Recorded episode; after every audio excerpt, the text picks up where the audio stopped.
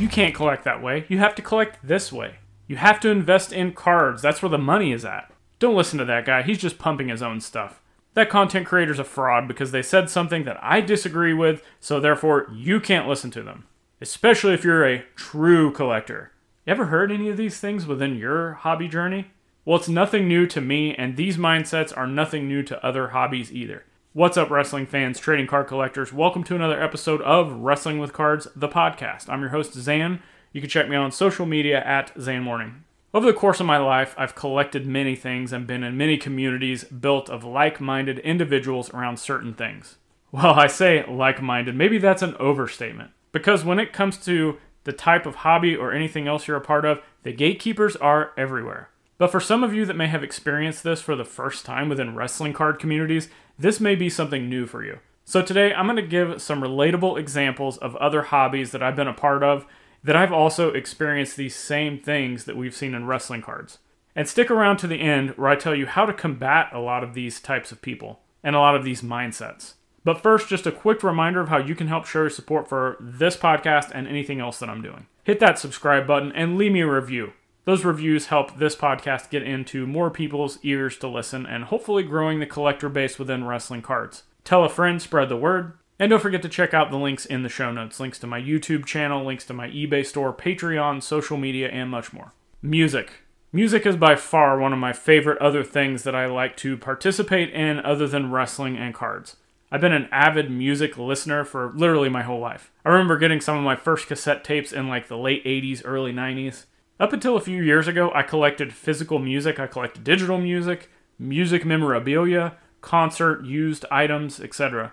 I was part of groups online. I would go to concerts and chat with random people and talk to bands and talk about the other bands that we like. It was definitely a great time in my life. And while I still love music, in fact, you can check out the links in the show notes to my Spotify account where I have free public playlists that you can go check out. But I'm always on the hunt for new music, new styles, new bands. Or maybe it's just something that's new to me that's actually old because I didn't know it existed until way later. But either way, my passion is still there. But in each genre of music that I was a fan of, there were the gatekeepers.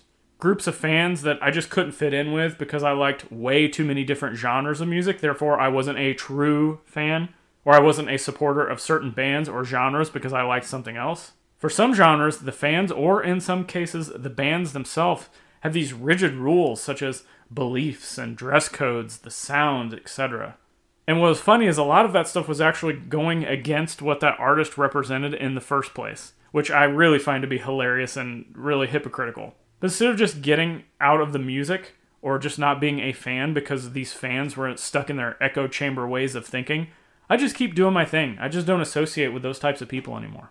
Ah, yes, fantasy football. I absolutely love it. Another one of those favorite pastimes for me. Going on 15 years strong of playing nonstop. In more recent years, I've been even going heavier on daily fantasy. But oh boy, do we have some gatekeepers in that space as well. Now, sure, there are some great people out there creating great fantasy content, and there are great communities built and leagues formed around this silly game of fantasy football. Cross promotion is done through content and contests, but the bickering is always there. People argue all the time who's the best, who has the smartest ways to play, who was right that week, who was wrong that week, which website and writers are true experts, and which ones are just average Joes sitting behind the computer that like football. Then you have the sites that charge for information or picks, which can really help players, yet many want to throw shade at them for numerous reasons, even if their numbers that they're reporting are actually positive and turning those numbers into making people money and winning. But it all just turns into arguing for the sake of arguing many times. Hmm, where have you seen that before in wrestling cards?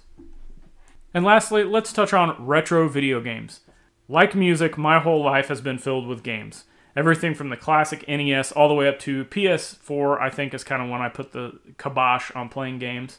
That being said, I'm really not a gamer anymore. I currently play Madden Mobile each year, and I have the Miyoo Mini Plus, which is a handheld system that has thousands of retro games. But I also used to collect retro games. But it just got to be too much. We started seeing fake cartridges and consoles being sold. Many collectors to this day still argue over retro games. Some of them think, well, if you aren't playing the original software on the original hardware on a CRT TV the way that it was meant to be played, you just aren't a true gamer.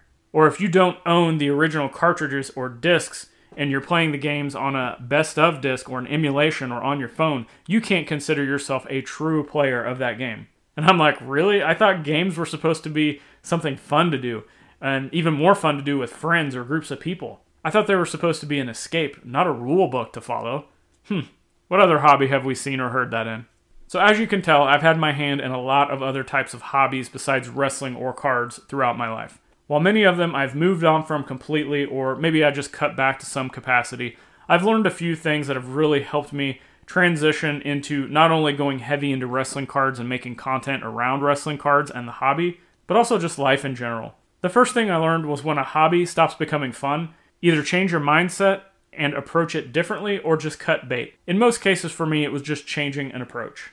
For music, I stopped collecting and now just focus on discovering new artists and types of music that's out there especially with Spotify and Bandcamp and a lot of these online platforms and a lot of the stuff that people will upload onto YouTube from like 80s records and stuff. I'm enjoying music more than I ever have. I play more fantasy sports to this day than I ever have before. But instead of trying to find all of the experts and all of the best winning websites and groups, I just shifted my attention to the ones that I connect with the most and then I just started diving more into numbers and information and spend more time learning, trying to get better at this game by narrowing my focus and not having as many opinions coming in. I still do like playing the occasional video game, as I mentioned, but now I just play what I want, when I want, on whatever platform I want. I no longer collect video games. Sure, I may buy one here or there, but whatever activity that I have within video games doesn't make me any more or less of a video game player because I'm not abiding by someone's rules. These are all fun hobbies and I operate by my own rules within each one of them. Everything I've spoke about today is in the wrestling card hobby. I'm sure as I talked through some of these things, you're already like shaking your head, be like, yep, I've experienced those things within wrestling cards. But guess what? All of those solutions and takeaways that I had from these other hobbies, they also can be applied to wrestling cards. What did you think about today's episode? Have you personally experienced some of these things? Let me know. Reach out to me on social media. Let me know what you think of this episode. If today's episode brought you some value, please consider subscribing, leaving a review, and spreading the word about the podcast. Tell a wrestling fan, tell a friend, family member, tell a collector. And when you're done with this episode, make sure to check out the links in the show notes for all the other ways you can help show your support for my free content that I put out. Until next time, keep collecting, keep having fun, and maybe most importantly, keep having fun in the hobby by your own set of rules, by the way that you want to do things not by bowing down to these worthless clown gatekeepers. We'll see.